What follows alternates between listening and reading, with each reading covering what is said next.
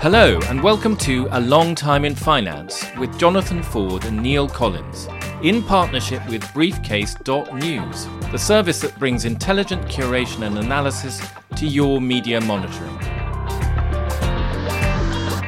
We're here today to pick up a discussion about the law and lawfare. Now, friends of the show will remember a few weeks ago we had a discussion about a number of lawfare cases involving Russians suing people. What do you call them, Neil? You call them slappers. Yeah, well, they, they're called slaps, so they're called slappers, it seems to me. It's a very suitable um, way to describe these wretched people. Yeah. They're not interested in any sort of judgment. They're just wanting to slap you hard enough so you, you shut, shut up. up. Yeah, exactly. Well, so very interesting judgment this week, which has certainly set the dinner party tables of London a buzz involves the case of Aaron Banks, the Brexit dark lord, I suppose is one way of pointing it. He put a lot of money into the Brexit campaign, ran the thing called Leave EU, which was the slightly less respectable part of I think the it's unofficial, I, think is the right phrase. I think you could say it was the militant wing, The of militant the, wing, uh, yeah. of, of the campaign to get us out of the E EU. European Union. Anyway, and he was fighting a libel case with a journalist called Carole Cadwalladr, basically over things she had said about him colluding with Russians in relation to Brexit. And basically, even though Carole Cadwalladr wasn't able to demonstrate anything that she had said well, the specific allegations to do with Russia had substance. The judge basically said, doesn't matter, it's not uh, libel, which, of course, is really interesting. And so we thought we'd get back Mark Stephens from Howard Kennedy, very distinguished libel solicitor, to basically pick over the bones of this judgment. And what does it actually mean for the whole situation about lawfare in this country now? Are we moving away from a world in which the slaps can be administered to poor old hacks like us? on a regular basis. So, welcome, Mark. Lovely to be here. it's a very hot day. So, uh, so after that, what is your first take on this judgment? I think one of the key things here is that slaps are strategic lawsuits against public participation. And essentially, often the plaintiff doesn't expect to win, but expects to visit fear, intimidation, massive cost, and also suck bandwidth out of the individual's ability to carry on normal life, in this case as a writer. And the idea is essentially to punish and to gather data, but winning is almost secondary. In this particular case, Arron Banks said that he wanted vindication, which is what the English libel system is designed to give. Uh, but the problem with this is that these slap cases, or lawfare as they've also been known, the takeaway from this case is that the judge didn't think this was a slap. Mrs. Justice Karen Steyn, very smart judge, didn't think that it was right to do that. And that, my big takeaway is judges haven't quite understood what slap is yet. They haven't understood the multifaceted ways in which people, particularly the rich and powerful, seek to censor. Now, in this particular case, because the allegations that Aaron Banks had lied about a secret relationship with the Russian government and that he had funneled funds to the militant Brexit campaign was untrue, completely false. But that was the allegation that Carole Cadwalladr made. And he wanted vindication, but he also, I think, it's fair to say or observe that he appears to want retribution against Carole Cadwalladr. I mean, it would be a very normal human reaction, but he does seem to want to discourage her from covering him. And of course, she was not protected by a newspaper because he sued her on her own. Can I just jump in just for the for the listeners? I wanted to actually just go to the details of the case and the two specific things which were effectively being disputed. One was a TED talk which she gave sometime I think in 2018 in which she said, and I'm going to not try and do a Carole Cadwalladr impression on this occasion. She said, and I'm not even going to get into the lies that Aaron Banks has told about his covert relationship with the Russian government. So that was the first. And then the second was on Twitter, where she responded, I think, to a kind of baiting tweet from Banks saying he was unhappy about her TED talk by posting a link to the TED talk and saying, Oh, Aaron, this is too tragic. Nigel Farage's secret funder, Aaron Banks, has sent me a pre action letter this morning. He's suing me over this TED talk. If you haven't watched it, please do. I say he lied about his contact with the Russian government because he did. Those were the things that she said, and he contested. Now, one of the things which struck me about it was initially she said she was going to defend those in court on the basis that they were true. And then she withdrew that and said, actually, they're not true. Or I can't prove they're true. Mm-hmm. And amended her defense to being one of saying it's a, a public interest. I mean, can you explain to us what was the reason that the judge, as far as I can understand, there was no suggestion at the end of the case that these allegations that she'd made were true or substantiable. So, what was the public interest issue which made the judge say, doesn't really matter in the end what the truth was in this case. The, the issue was that there was a public interest in debating whether or not a major funder of the Brexit campaign had actually got links to Russia, and potentially there had been rumours swirling around that money may have been funneled from the Russian state or major Russian actors through intermediaries, some with and some without their knowledge to the Brexit campaign. And of course, the foreign funding of a Brexit campaign, even covertly, would be a major issue of huge public importance. So that was what she was seeking to address. There had been suspicions about this, and she thought it ought to be investigated, and she made these allegations. Now, at the time, it was perhaps something legitimate to say, this needs to be investigated. We need to be sure that the Brexit campaign did not receive funding directly or indirectly from people who were doing it on behalf of Russian interests. That was a major major point. And when she gave her TED talk, that was essentially what she's she was saying. But then, in response to the baiting tweet, she doubles down on it and goes from there are grounds to suspect or we should investigate to a, a, a much higher meaning because she says it's true. The problem with it, once you say it's true is that you then have to prove it. The burden of proof is on the speaker, on the writer, on the journalist. Uh, the odd thing is that your summary is excellent, and I would have expected the judgment to go completely the other way. So, why do you think the judge ruled the way that she did? The judge ruled in the way she did for two reasons. So, in relation to the TED talk, she says this was a matter of legitimate public interest and it was something that should have been debated and should have been discussed. We in this country give a degree of latitude to people who ask for things like that to be discussed and investigated. On the other hand, later on, when she knew that this was an untruth and she repeated it, normally you would expect the court to say that's defamatory and you've got to pay for it. But we have an odd little quirk in our law, which is that you have to show, as a person who's been defamed, that you have suffered severe damage to your reputation. Now, that can be a number of people who are very influential learning about it, but a few in number, or it could be a mass media kind of publication. And the judge said, in relation to that second one, although it was defamatory and untrue, insufficient people had essentially seen it and the substantial harm threshold hadn't been surmounted. And therefore, Carole Cadwalladr won in the sense that the libel claim was thrown out. But the libel claim was interestingly, and I think for the first time that I'm aware of, it was thrown out with a vindication. So Aaron Banks walks away with a judge saying in a reasons judgment, it is untrue that he funneled Russian money to the Brexit campaign.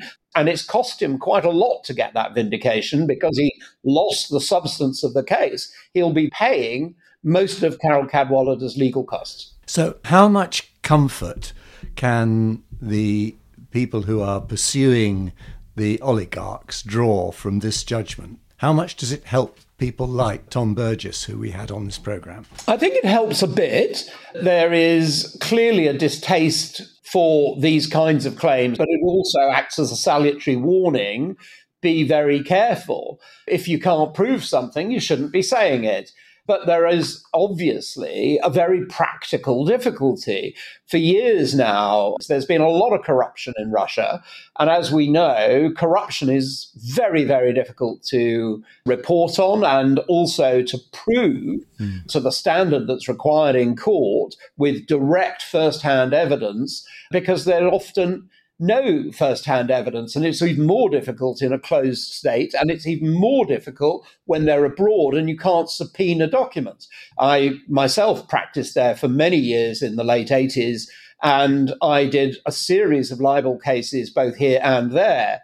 And in one of them, I actually managed to get the proof of the wrongdoing, the corruption, because the person on the other side had apparently corrupted a senior KGB officer. And I managed to get in touch with his younger junior officer who was really frustrated that A, his boss was blocking this because he'd taken a bribe, and that the target of the investigation had been insufficiently careful to make sure that all the people on the team received their own fair share. So he delivered all the documents over to me, which I was then able to introduce. The counterpoint to that was that the man took a contract out on me and sent assassins here, and I had to have security service personnel around. But this is really only to demonstrate that we're only a smidging away from serious physical harm and intimidation.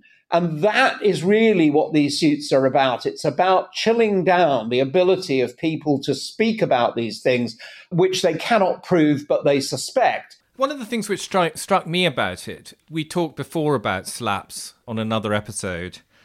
One of the points that you and David Hooper, who was on that episode, also made was this feeling that in certain cases, judges should basically dismiss some of these cases. Now, in this particular case, one of the things which the judge did, which I thought was quite interesting, but probably isn't, was she said, Well, look, Aaron Banks, you know, you say you've been defamed and it's terribly damaging to you, but you can't produce any evidence of anything bad that has happened at all.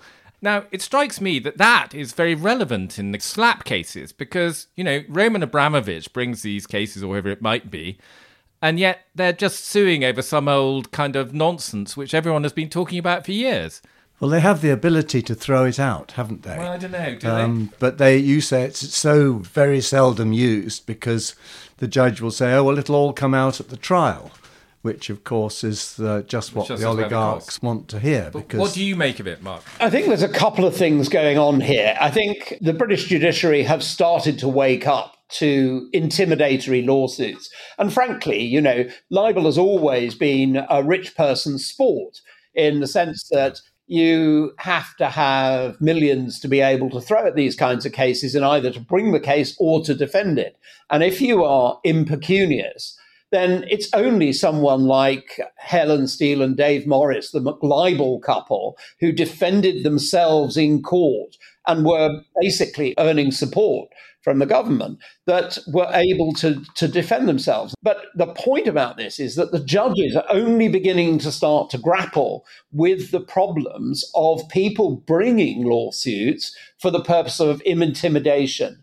You know, this was a case which had obviously had some merit. All cases that are slaps have some merit. And this is what Justice Karen Steyn missed is that you can only bring a case if you've got a case or an arguable case that you can bring. But the purpose in bringing it is collateral. It's not just about vindication, which is what libel should be about. It's also to exact other behaviors and responses on the people who you are bringing it against. And that's why I think it was fairly described by many people as a slap case, because the purpose of it was, you know, on the one hand, Aaron Banks will say it was to give me a vindication, but on the other hand, it was hugely expensive for Carole Cadwalladr. She wouldn't have been able to do it without crowdfunding. Yeah, it was it was intimidation. I mean, I don't think there's any question of it. And I think that if the courts are starting to see that that's a weapon in the armory of these people, then that is surely a step forward. But uh, is there any other evidence that they are doing so, other than this case? I think it's an issue which certainly within the media bar and the media lawyers in London, we are talking about, and the judiciary are part of that conversation. But we have a law, the libel law, you know, was designed when it was first brought into place to be an alternative dispute resolution for young men who were dueling over supposed slights and blots on their family escutcheon. you know, they were not intended for ordinary people. They were between two wealthy individuals, and the idea was to stop them killing each other, or one of them at least. Yeah.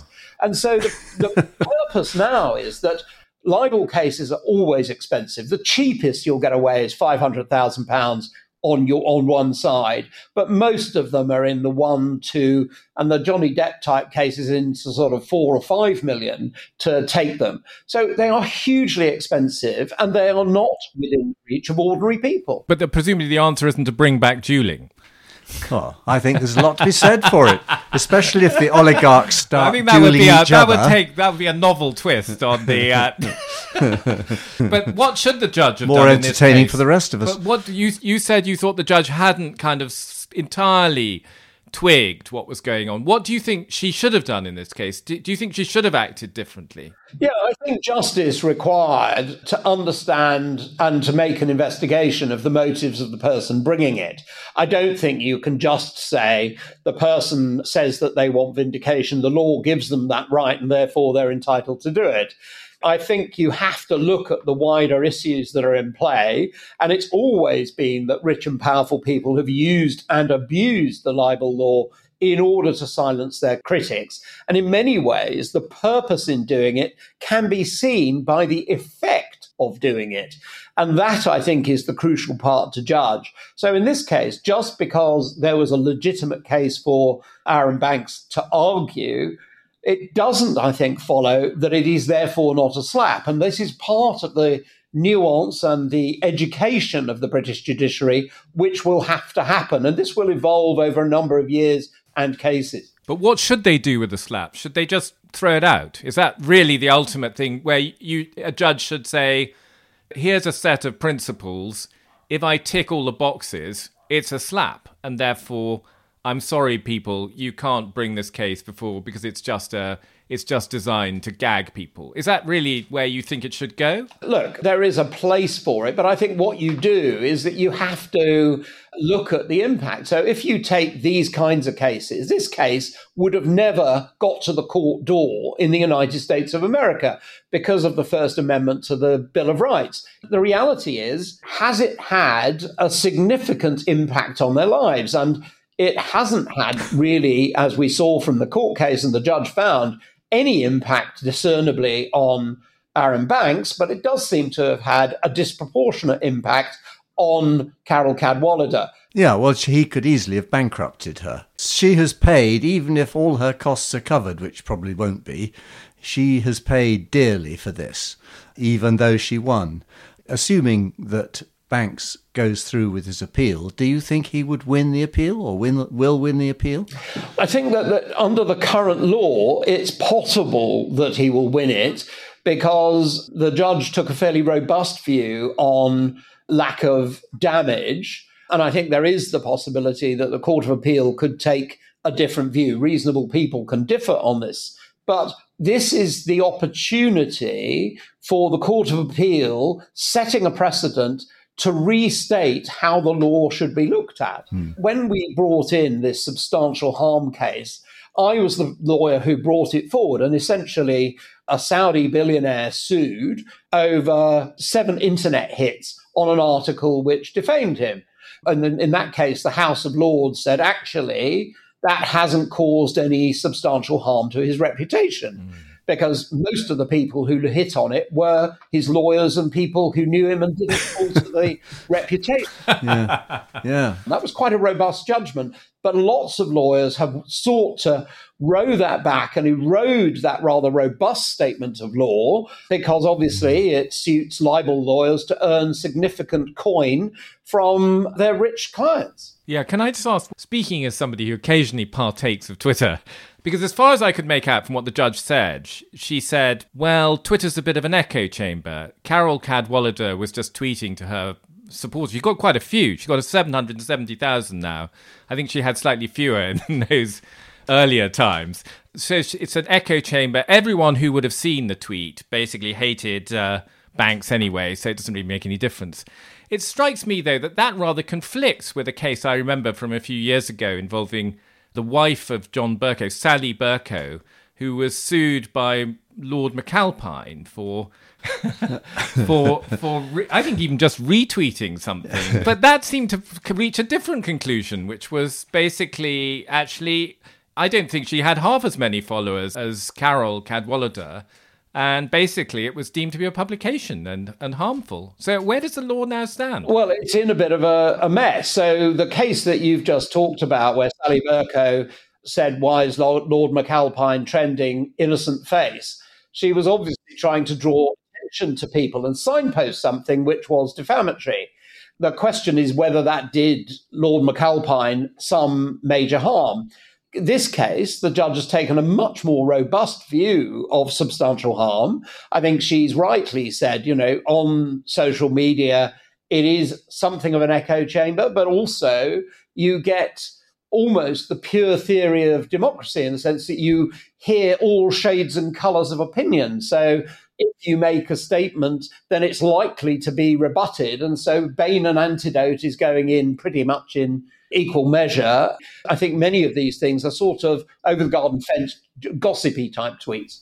Well, that sounds very encouraging. So it's a small step in the right direction, but uh, if she loses on appeal, she's on the hook again for the costs. She is. And again, she will be bankrupted and she will have no alternative but to take this up to the Supreme Court. The law needs a bit of dealing with. How do we actually look at substantial harm? What is it that we are trying to protect existentially about a reputation? And what is it that really causes harm to a person in the modern day? So, Neil, so who are you planning to go off and accuse someone in oh, your column of oh, almost uh, certainly, of, yeah, of colluding with the Chinese or the Russians? And I can think of no better way of generating favourable publicity amongst my fellow hacks. But unlike Carole, I am not prepared to risk bankruptcy uh, for so doing. So until this is resolved, right. I think I will stick to my pusillanimous approach for which I'm so well known. so here from Coward Central, that's, that's all we've got time for. that was A Long Time in Finance with Jonathan Ford and Neil Collins. Editing and production is by Nick Hilton, and our sponsorship partner is Briefcase.news. Join us again next week.